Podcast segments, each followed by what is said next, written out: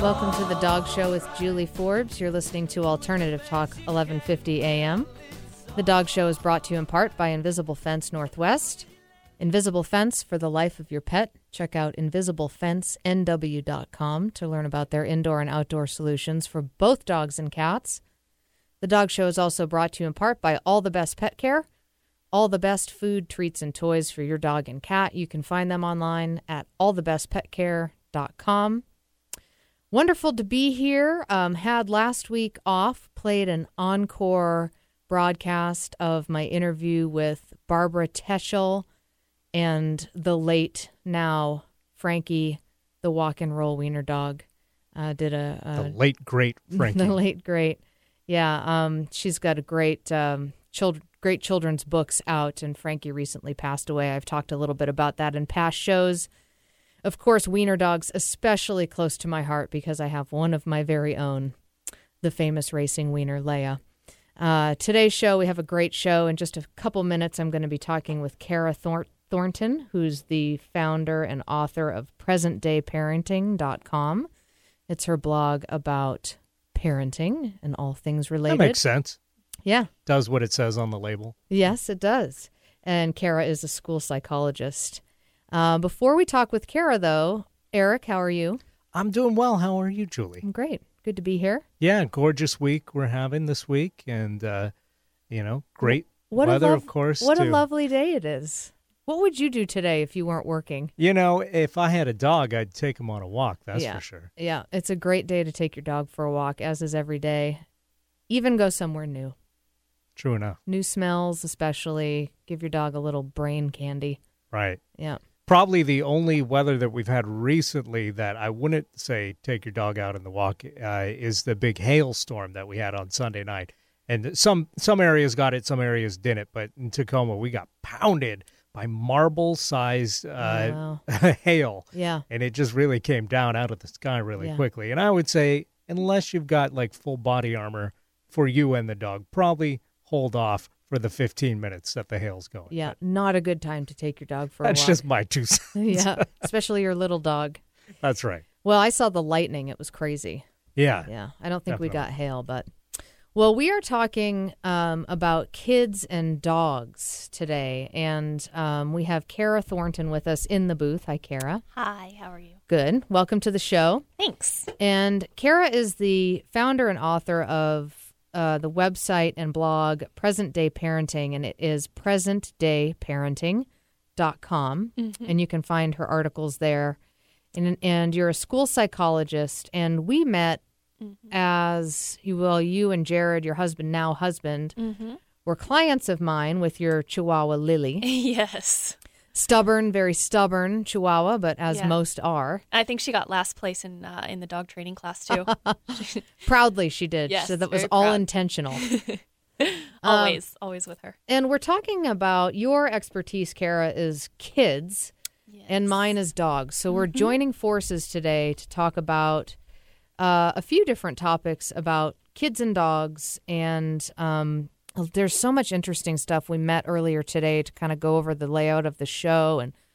We were talking about, which a lot of we're going to talk about during the show today, but like the um, social and emotional development of children, and it's just so interesting to relate that in in human young because I'm so like dog focused. I don't have kids of my own. I like kids. I may have kids one day, but I have many dogs, Right. and I work with dogs, so I'm like always so dog focused, and it's so interesting to compare ideas of socialization, ideas of parenting. Um, and uh, you know other like aggression and all sorts of stuff. We had a great conversation, so we have a lot to talk about. Um, now you have your blog where you talk about um, parenting topics that, and you fo- your focus is, is basically on anybody who's young, so birth to twenty one. Yeah, yeah, all ranges. a lot of developmental um, issues, as well as um, any sort of learning curve kind of things for kids, how to learn better, learning disability issues, anything that's sort of in the realm of um, going on with kids. I Mm-hmm. uh, also like to hit on adolescence a lot because Yeah. for some reason people seem to get out of the picture after the the school age happens. And Mm. It's a doozy too, adolescence. yeah, yeah, Couldn't, couldn't pay me enough to go back, that's for sure. yeah. And I mean, uh, imagine guiding that too. yeah. I mean, I had a I had a fun, happy childhood, but there were also many challenges Yes. involved as well. So I'm happy to be in my mid 30s. um, okay, so we have a what we started out talking about was um, in the first segment, we're going to talk about kids, and I think we're talking more about younger kids Yeah. and um, approaching a dog appropriately, greeting a dog propr- appropriately, and then also what parents can tell their kids to do if a dog approaches them Yeah. that they don't know if a dog is just off leash and it's like oh you know because you do have to be careful dogs are animals and with uh, varying degrees of just like kids you know temperament personality socialization and kids especially being so small and sometimes um, high energy it can put them in trouble with dogs Well, and especially too, kids, um, their schemas aren't very large yet. what do you mean by schema their schemas? Their uh, their model of how how something goes, how a scenario goes. uh-huh So if at home I have a dog at home and my dog's great and loves Right. me and is so great, my schema of dogs, my picture of dogs is Right. that they're always going to want to play with me and right I can run after them and they're not going to do anything. right But that's not always the truth, Right. right? So if your kid's playing in a park, it might be a very different dog that they enter, Yeah. encounter. And you mentioned you have a personal experience to relate to for this because your little Chihuahua Lily Mm-hmm. is not a fan of strange kids. Correct. Yeah. Yeah, she definitely needs to be guided through the Yeah.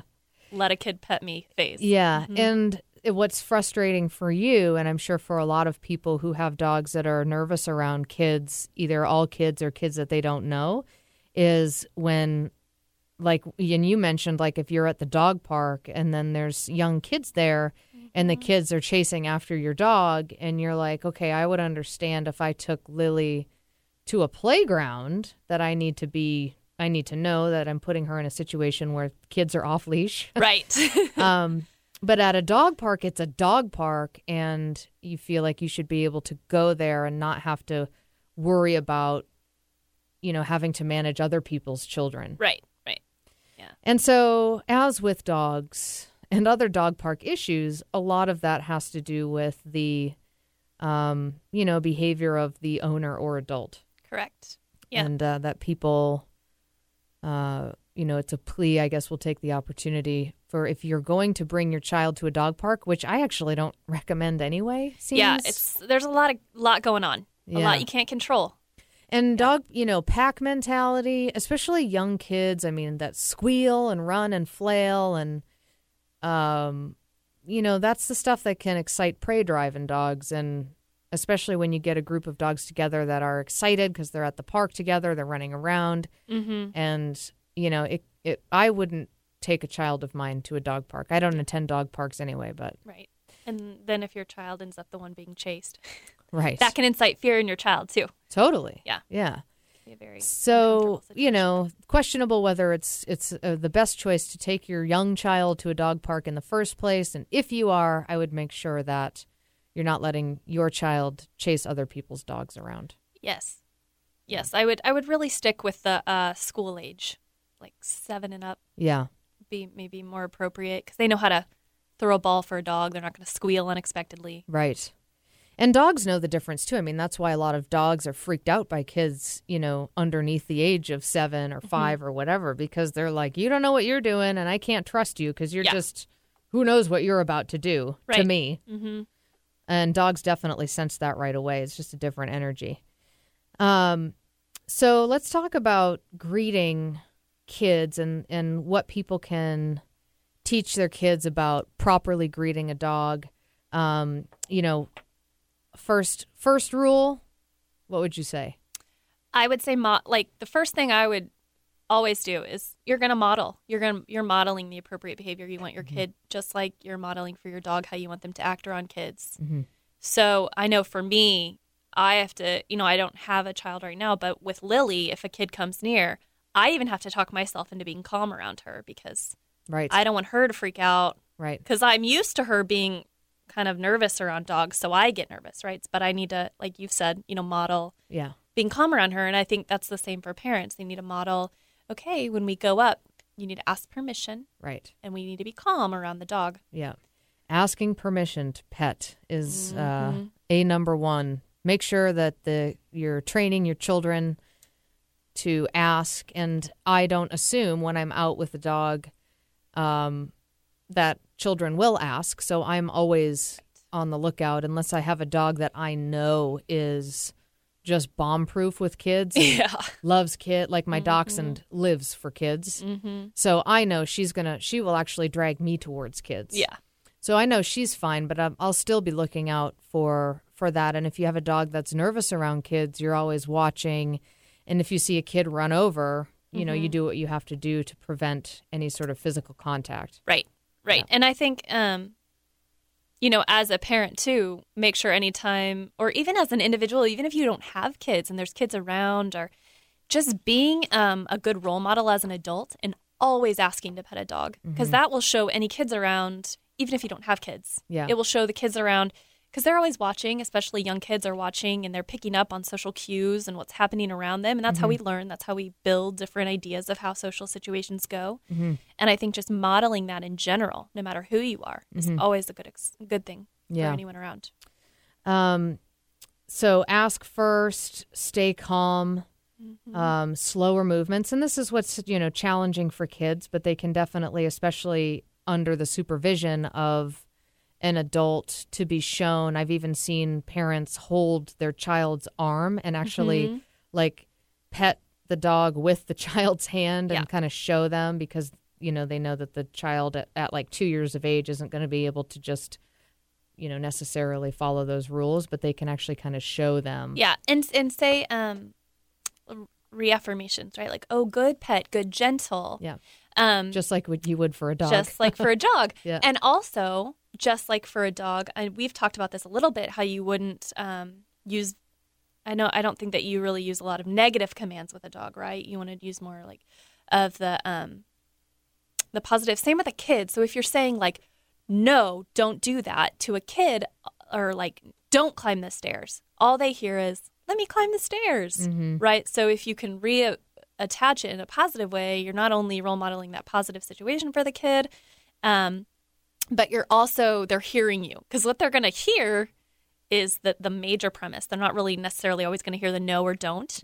They're going to hear the command that comes after that, right? Right. So if you're saying good, gentle, gentle, not like so if you say uh, don't pull, well, pull is what they may hear, and Right. pull is what you're going to get. yep So keep it more off good, gentle, good, good pat, good. Yeah. You know, use those positive words yep that that's what they're going to do. Yeah. And mm-hmm. dogs are similar in that way where they don't think in negatives like that. So if you were to correct a behavior, like you wanted to let the dog know that you didn't want them to do that effectively, you wouldn't identify what it was that they were doing that you don't want, like no mm-hmm. jump mm-hmm. or no pull, like on the leash in a dog's case. It's just no, and then you want to focus on what you want, focus on what you want, focus on what you want. Um, Exactly. Okay, so we're going to take a quick break, and we have a lot more to talk about with Karah Thornton, who's the founder and author of Present Day Parenting. You're listening to The Dog Show on Alternative Talk 1150.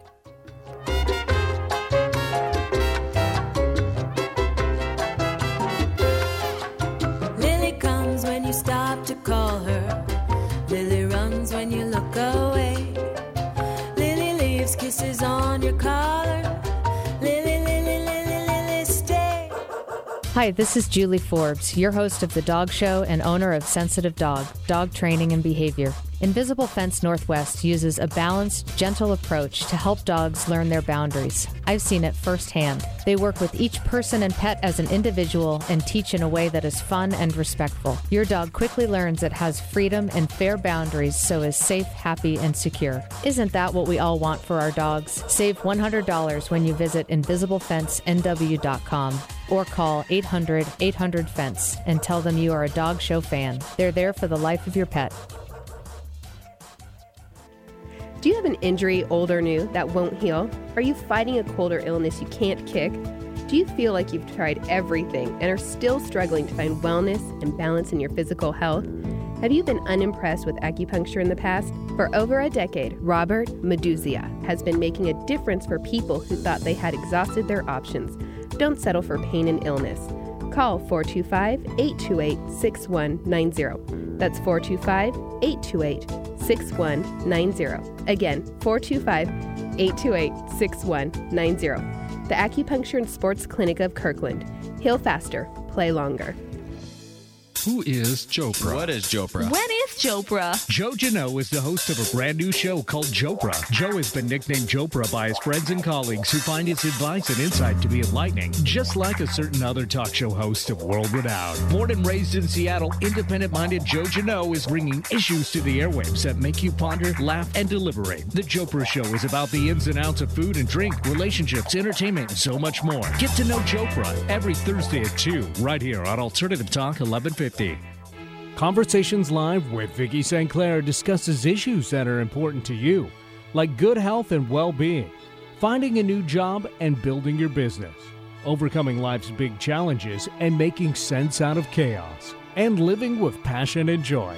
Join us Mondays at noon Pacific for Conversations Live with Vicki St. Clair. See conversationslive.net for show schedule and guest information.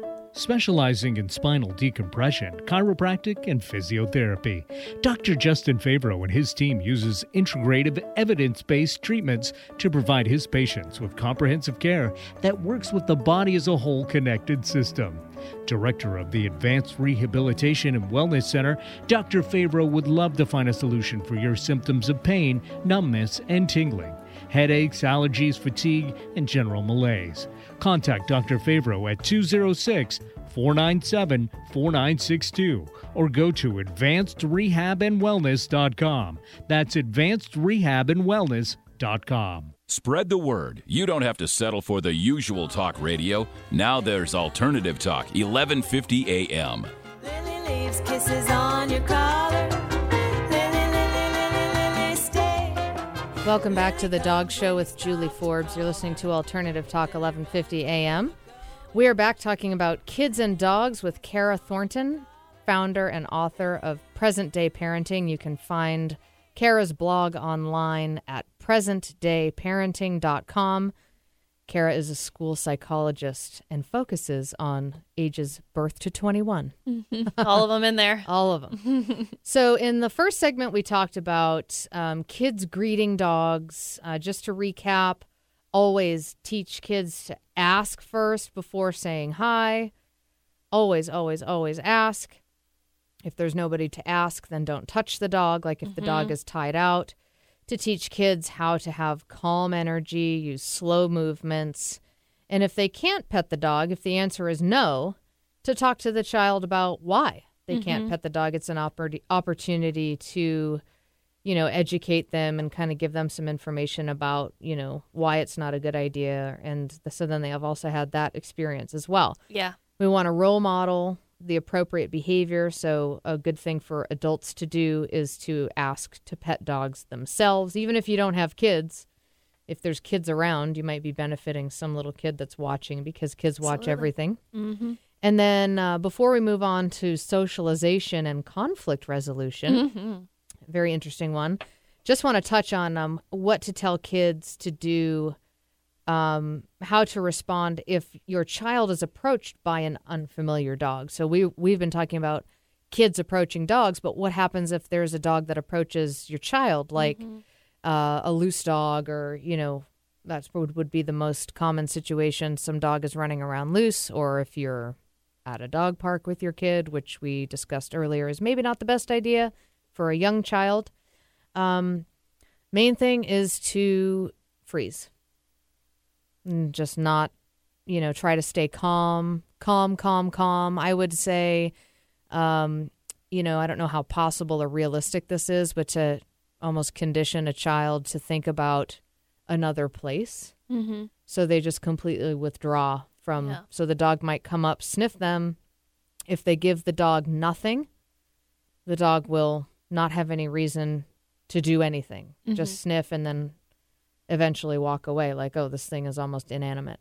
Yeah, You know? and I think that's a good thing to to talk to your kids about, Mm-hmm. um, because you never know when that's going to happen. Kids are playing in their own front yard, or Yeah. you know they're in their space, so maybe you're inside because you're kind of keeping an eye on them, but you're not like right there next to them. Yep. Um, definitely good. Mhm. And you know, we talked a little bit earlier about, um, you know, maybe your kid is afraid of dogs and they've had a bad experience with dogs. So you know, there's plenty of different things out there. You and I talked about about maybe uh, associating your dog or your child with a more positive dog experience, Mm-hmm. um, because dogs are out there. They're definitely part of our social lives, whether you want them to be there or not. Um, Lots of people have very strong love for dogs, so they're going to be out there. So it's probably you know a good idea to get your kid involved in an experience where they can have a positive experience with a dog, Mm-hmm. so that they're not showing a lot of fear if a Right. situation like that does occur. That they have those Yeah. positive experiences. And the worst thing to do would be to have a child scream and run. hmm Right. Um, because that will trigger a dog's potentially trigger a dog's prey drive, and that would be potentially very dangerous. So just calm, calm, calm. Go to your happy place. hold still until, uh, you know, an adult comes or the dog is gone, and then you know. hmm Um, okay, so we talked about socialization, and so we're gonna be now kind of comparing kids with dogs, which is so interesting because there's a lot of ways where they um, are very the- where they sort of parallel each other, or where things seem to be truth true for both kids and dogs, and then there's definitely ways where they're not. Right. Um, children being human and dogs being canine. So Correct. one of the things, and I think this is probably also accurate for kids, but the whole socialization thing, like I've talked about this a little bit on the show before, but it's like, I need to socialize my puppy. So I'm just like gonna take my gonna take my pup. It's like I'm just gonna take my puppy here and or take my I don't want my dog to be socialized with other dogs. So I'm gonna get him around other like as many other dogs as we possibly can. hmm But that's not really socialization because the best socialization is where you're really able to control the quality of the experience. And it's so it's not so much quantity as it is quality. And Right. I would imagine it's probably similar with kids. Yeah, you're not going to just want to throw your kid into any random situation. If it were that way, then people would just put Right. their kids in any daycare or any preschool. but- Desensitized. yeah. Right.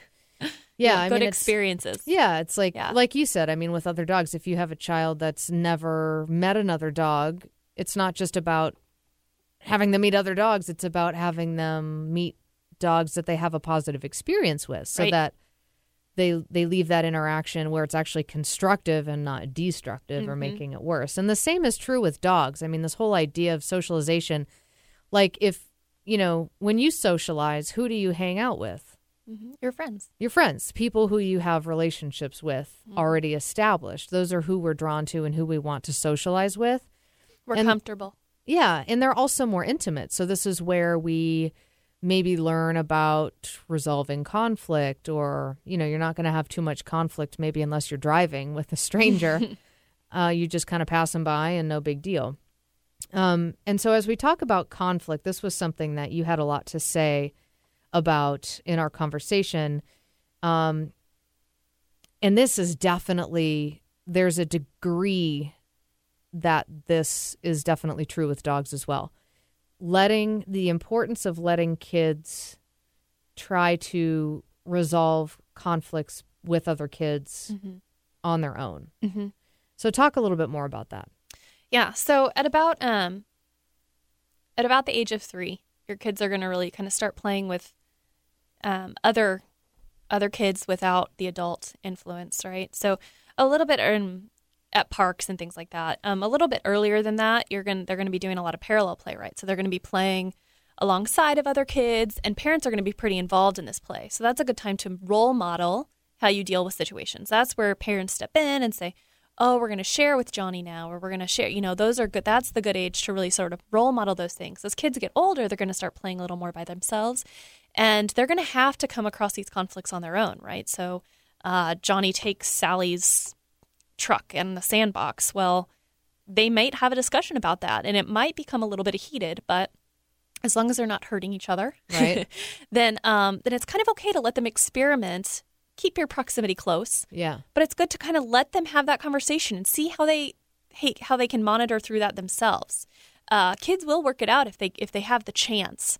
Uh, if they, certainly if they get physical, you're want to gonna you're going to want to get um, involved as a parent. Yeah. But um, you don't always want to step in if they're having a discussion about it. Um, Kind of see how see if they can work it out. Mm-hmm. Yeah. Let them Don't- have that practice. Don't butt in too quickly. right. because then you're potentially taking an important opportunity away of them really learning how to communicate and resolve conflict, which is a, a time when communication skills are needed the most. Yeah, you got to trust that your role modeling and that the examples you gave before, Yeah. you know, are really going to play out. And what a proud moment when they do, right? Yeah. So you're like, hey, my Yeah. kid did that all by themselves. Um, now, is that something like at that age that where you would see the communication skills of the environment potentially sort of come through the child during that, like you took my truck kind of situation?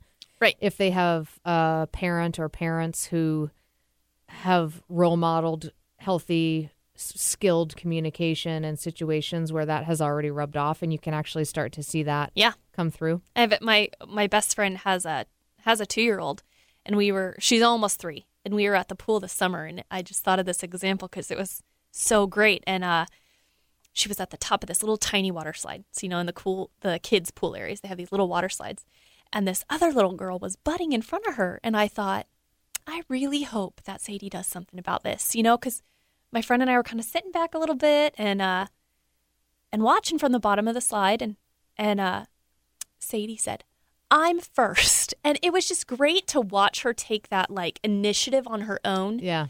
to not let this older girl butt in front of her and had, you know, her mom step in or I stepped in and said, Hey, Sadie gets to go first. Um, it wouldn't, you know, she wouldn't have got you wouldn't have gotten to see that she had that initiative on her own. Yeah. And she wouldn't have gotten to practice that on her own. And what a great thing for not only her to practice, but her her mom and, and um, others to see that she is an assertive little girl and she can handle Yeah. those things on her own. Yeah. You know, I'm going down the slide first. You I wait in line. This look that she gave her, like, Yeah. excuse me. Yeah. And did the not how we older do things. did the older girl like back off? She did. She waited her turn. nice. And I, you know, kids, that's how they learn, and that's how they learn the social, like their their social roles. And Mm-hmm. you know, hey, this isn't fair. And she knew that wasn't fair, and she's going to say something about it. And if Yeah. everyone always stood in for her and told her what wasn't fair and did it all for her, she'd never learn how to do that on her own. Mm-hmm. You can't go to, you know, you can't go to kindergarten with your kid and play in the playground. They got to learn how to do those things on their own. Right. And there is a similarity with dogs because dogs, I see, like, especially when I've worked with uh, staff of doggy daycares or people with multiple dogs in the house, um, there's a, definite question about how far do I let the conflict go before I need to butt in. So we're going to take a quick break. And when I come back, I'm going to finish that thought about conflict. And then we're going to talk about uh, the developmental progression of kids, which is so interesting, and relate that to dogs as well. So we're talking with Karah Thornton, who's the founder and author of Present Day Parenting. You can find her blog online at presentdayparenting.com. You're listening to The Dog Show with Julie Forbes on Alternative Talk 1150.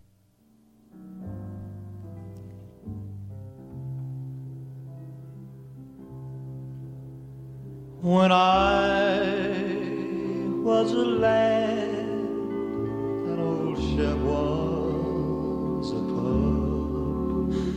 Over hills and meadows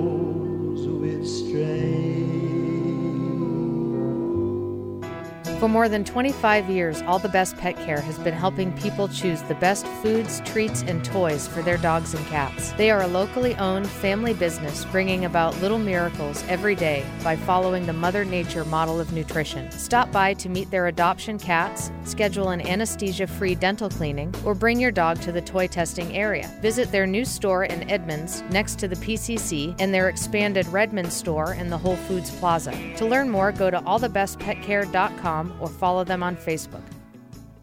This is Martha Norwalk. Every Sunday morning, beginning at 9 a.m., thanks in part to Jones and Company Pets in Marysville, we cover the world of animals. This week, July 15th, always entertaining, Kevin McDonald and Kim Miller, medium and animal intuitive, will host the show for me. They'll be talking about Connectin, Optigest, and a new product from Enclover in the first hour, and they'll have open phone lines for the rest of the show so Kim can help you connect with your animal or human loved ones here or on the other side. Martha Norwalk's Animal World, Sunday morning, 9 a.m. to noon, right here on Alternative Talk, AM 1150. Joan Sorita, creator of Therapy Corner Store, servicing your animal needs through therapeutic music, massage, aromatherapy, and workshops, helping people connect with their dogs and promote healing through touch and music with her instructional CD, Therapeutic Music with Canine Massage. Go to joansorita.com. That's J O A N S O R I T A dot com to order your therapeutic music with canine massage today. Or call 425 877 4824. That's 425 877 4824. JoanSorita.com. Therapeutic music, aromas, and massage for your dog.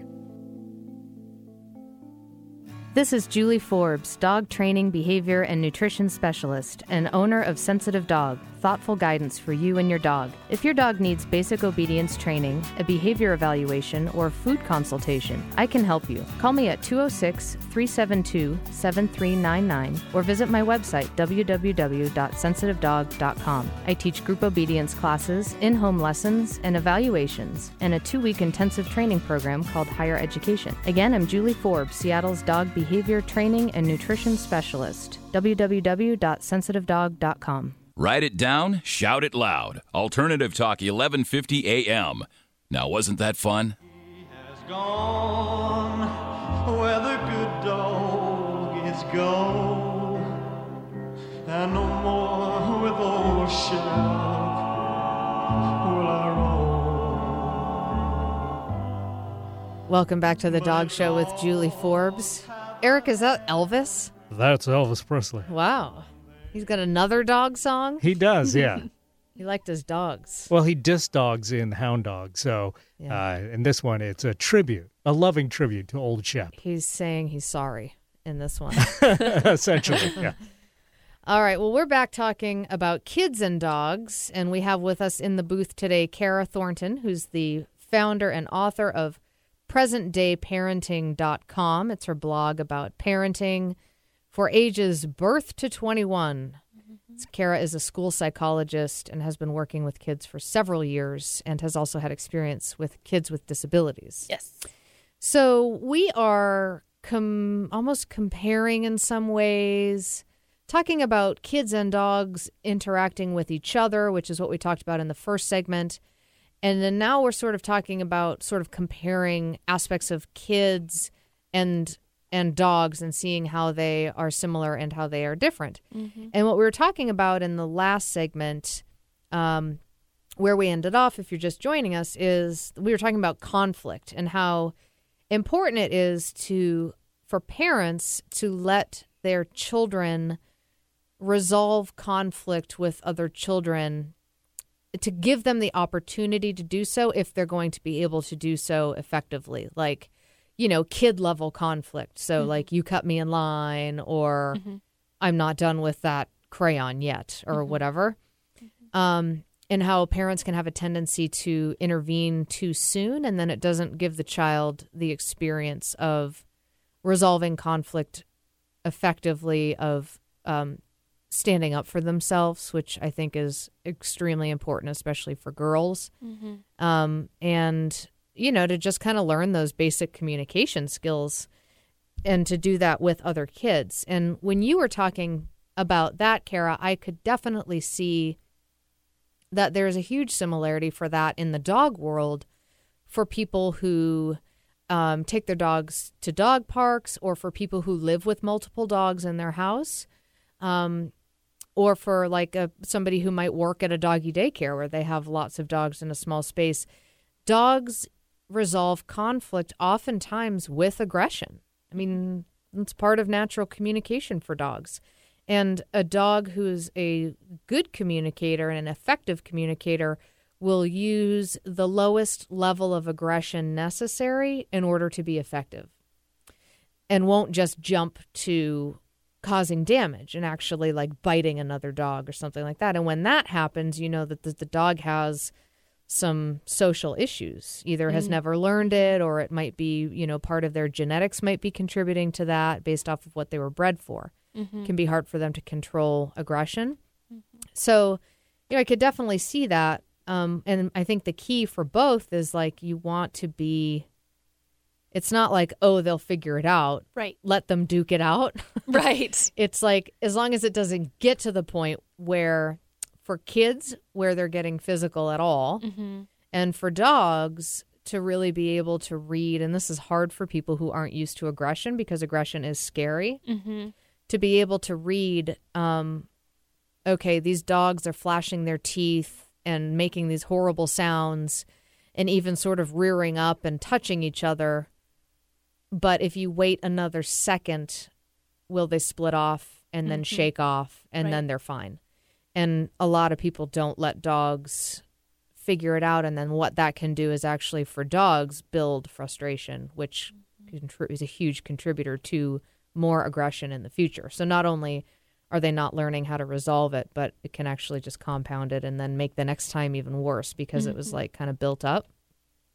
Yeah. so it's interesting um you know how kids learn how to how to you know they need to learn how to resolve conflict too and i think that the other thing like i mentioned is like for kids it's like use your words Right. We can use words. We can we can mediate with kids. We can mm-hmm. talk with kids. We can yeah. debrief You can debrief with kids. go over things which is a very important process in resolving conflict. yeah talk is- about how things went how did you mm-hmm. feel and that's a huge difference between kids and dogs because Right. you can't do that with dogs Right. And I think that one of the big misconceptions in training now is that because we as humans are so conditioned, as I think we should be, to not use physical force to resolve conflicts, to use our communication skills, um, you know, assuming that the human has them. Um, Right. But that dogs aren't verbal. So dogs can't use words. You can't tell a dog, use your words. Right. Dogs have to um, in some situations be very physical. It's how they communicate. And if you don't let them do that, um, or if you don't appreciate a, that about them, I think that it's not really honoring who they are as animals and a, a different species. And I think that that sho- sort of shows up in the world of training and behavior where it's it's almost gotten too heady and too intellectual for dogs because dogs are you know dogs are still quite straightforward in how they learn. I mean they're very complex and deep in some ways, but it's it's all very simplified compared to kids. Mm-hmm. Well, and even then, I think kids are pretty simple sometimes too, and people Yeah. do Yeah. tend to make it a little more difficult Right. than it needs to be as well. yeah, Right. Yeah. Yeah, I mean it's very interesting where there's where there is quite a bit of overlap, and then and then like in some cases, the overlap only goes so far, and Right. then And then there's a it's not. huge rift Then and there's a difference. huge difference. Yeah. Mhm. So we were talking about socialization. If you're just tuning in, we're talking with Karah Thornton, who's the founder and author of Present Day Parenting. You can find her online at presentdayparenting.com. And Karah is a school psychologist and has worked with kids for several years. And I want to talk now about um, the de- development. I thought this was just so interesting. We have just a few minutes before our next break, and then we'll come back and uh, pick up where we left off. Now, there's different like develop. I mean, there's you've sent me this information that is. Um, I'll have to post this on our website and on our Facebook fan page. We are both on Facebook. If you have not become a fan of us yet, you can find me at the Dog Show with Julie Forbes on Facebook and become a fan so that you can be a part of the conversation in between our live shows, which are every Wednesday from 2 to 3 p.m. And then Present Day Parenting is also on Facebook as well. So Yeah. find Karah and her Facebook fan page and become a fan of them too. Yeah. Love to have questions and stuff too. Yeah. Happy to give some feedback. So that's great. If you have any questions, if you're a parent or uh, aunt or uncle or know a parent who might need some guidance, um, feel free to contact Karah through her Facebook page, and uh, she's welcoming questions. So there's this. Um, I'll have to post this. This is really interesting. Milestones in social and emotional development for kids. So of course, this is one way where children are way more complex human kids than dogs.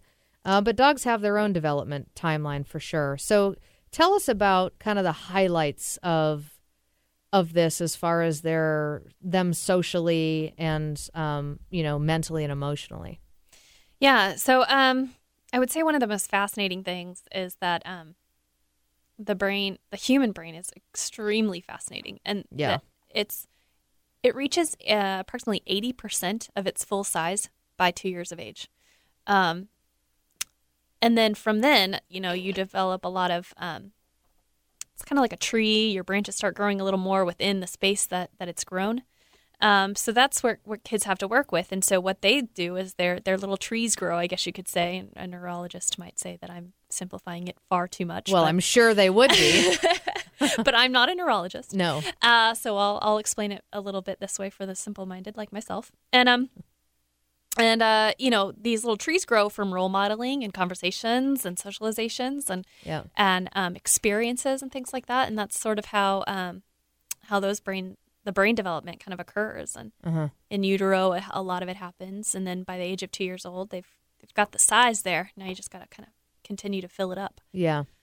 And you said that the there was a distinction about the frontal lobe. Correct. And uh, I think I read on what you sent me that it's the CEO of the brain. Yes, it is. You know, your your main guide Yeah. of um of really consequences, problems like the the what's going to happen next for kids. Um, it, it focusing attention, organizing thoughts. You know, having impulse control, and understanding. Um, you need to inhibit sometimes your behavior and what Yeah. you're going to do.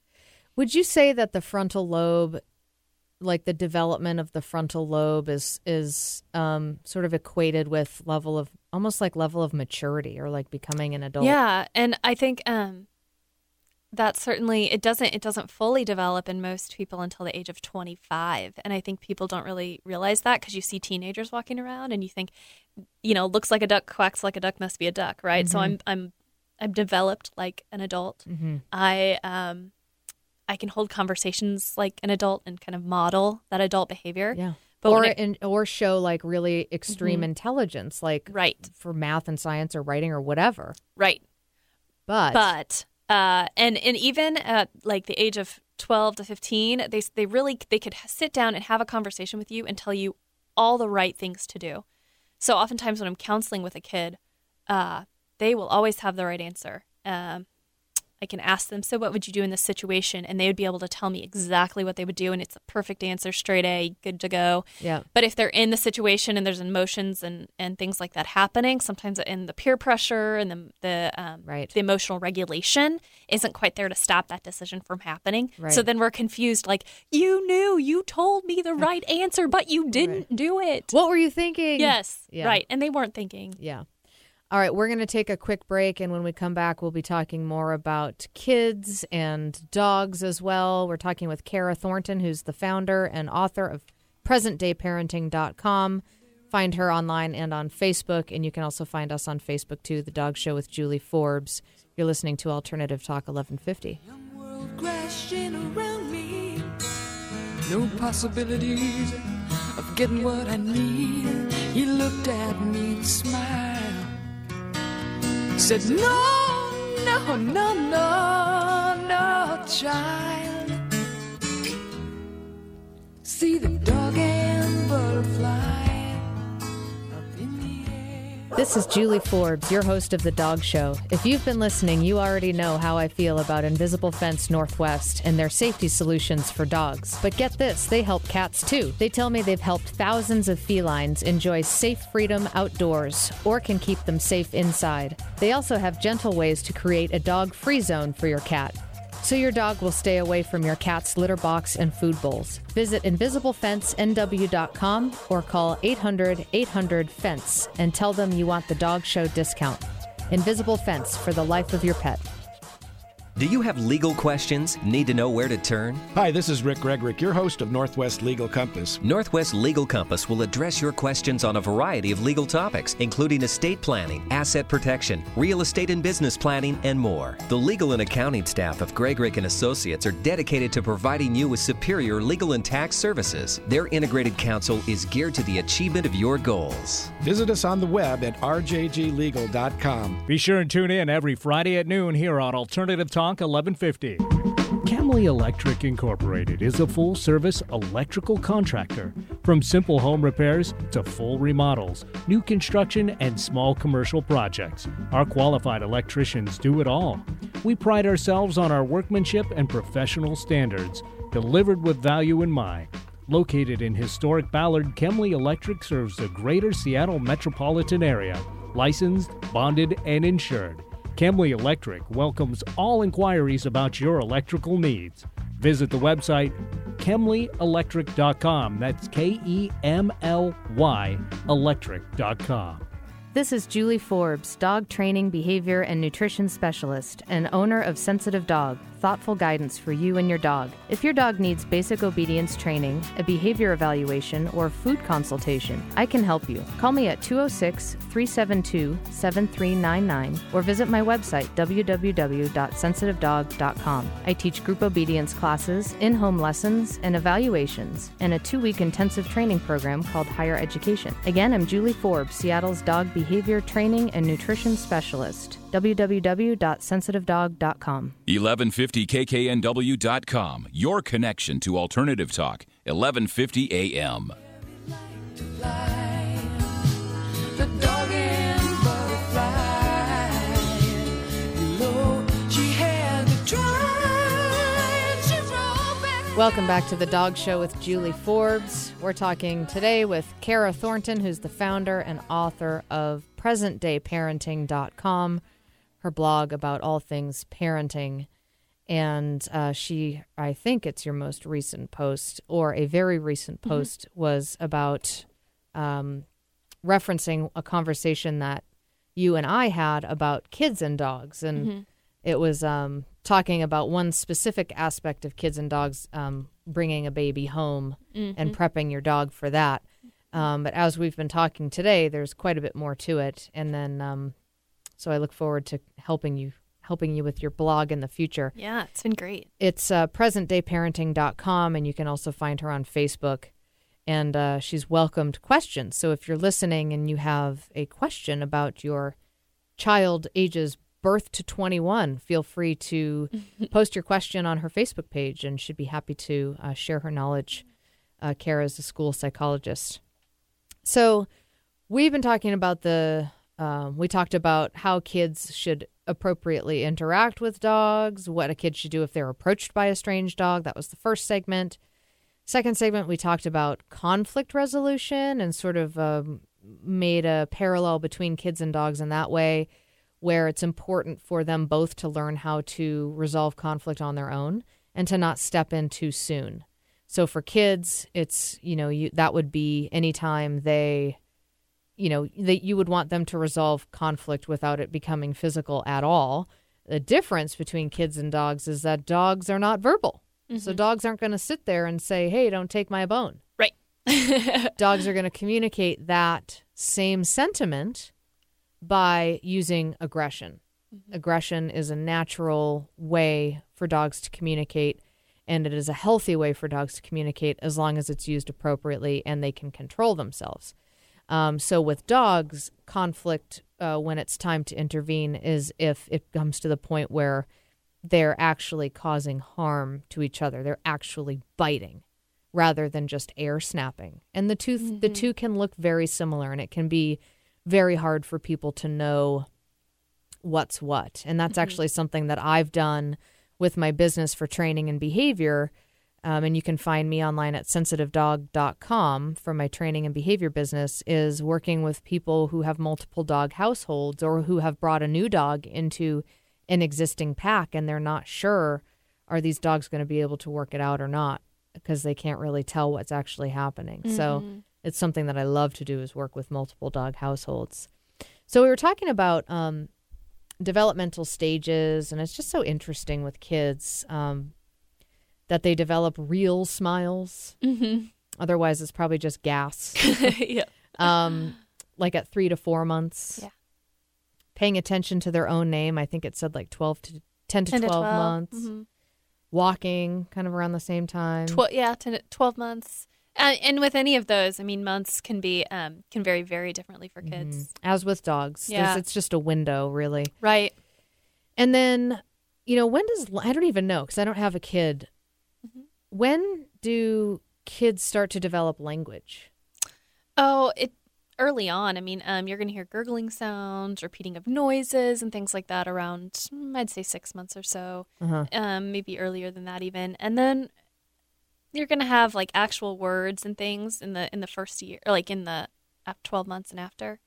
You're going to get like ball, like really monosyllabic words, Mhm. um, ma, dad, Mhm. you know, things Mhm. like that. Um, they develop, you know, the sounds Mhm. more at first. Um, when I was a nanny, the kid would call me Yaya instead of Karah. um, called me me for a while because I would always say, "Do you want me to do that? Do you want me Right, to do that?" And he'd say, "Mimi." Yeah. do that. Um, Oh.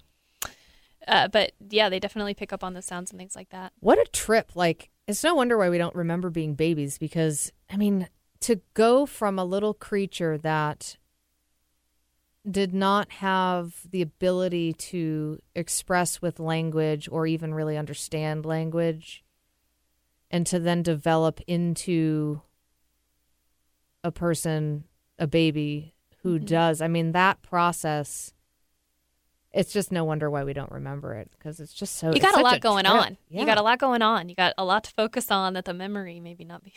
Well, yeah. you got a lot of other things to remember. Well, and how can you, except for body memory, which is, and that's an interesting point, is that, um, you know, body memory, kids who are pre-verbal have, you know, can have body memory of Mhm. things too. Yeah. Well, and kids, even um, infants in utero, you Mhm. know, they Oh, yeah. remember the sounds when they come out. They remember, you know, they'll give um, recognition to certain things, turn their head, or be calm with a certain sound or a certain smell or a certain experience Huh. um, that they sort of recognize. Yeah. Um, it's fascinating. I mean, even when I'm, um, even just when you break down like reading, how people learn to read, Mm-hmm. just fascinates me that I can sit here and read something Mm-hmm. nonchalantly. Um, Mm-hmm. but where I came from to be able to do that and not Mhm. even remembering how much of a struggle it is now, and I can read a whole novel. You know, Mhm. just the way that it all works is really fascinating. So they really remember sounds that they hear in utero. Mhm. So I should probably, if I get pregnant, stop watching The Bachelorette so that my kid doesn't have a favorable reaction to that. yeah, they they won't remember it either. You know, later on, you know, they're adult and they're like, man, Why do I like this show so much? why do I like it?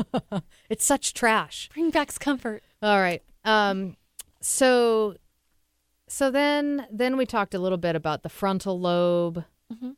and how, you know, well you said the brain develops mostly Size. size-wise by Two, 80%. but then what was it by 5 years of age? By two to five is like Okay. when you're going to have that full.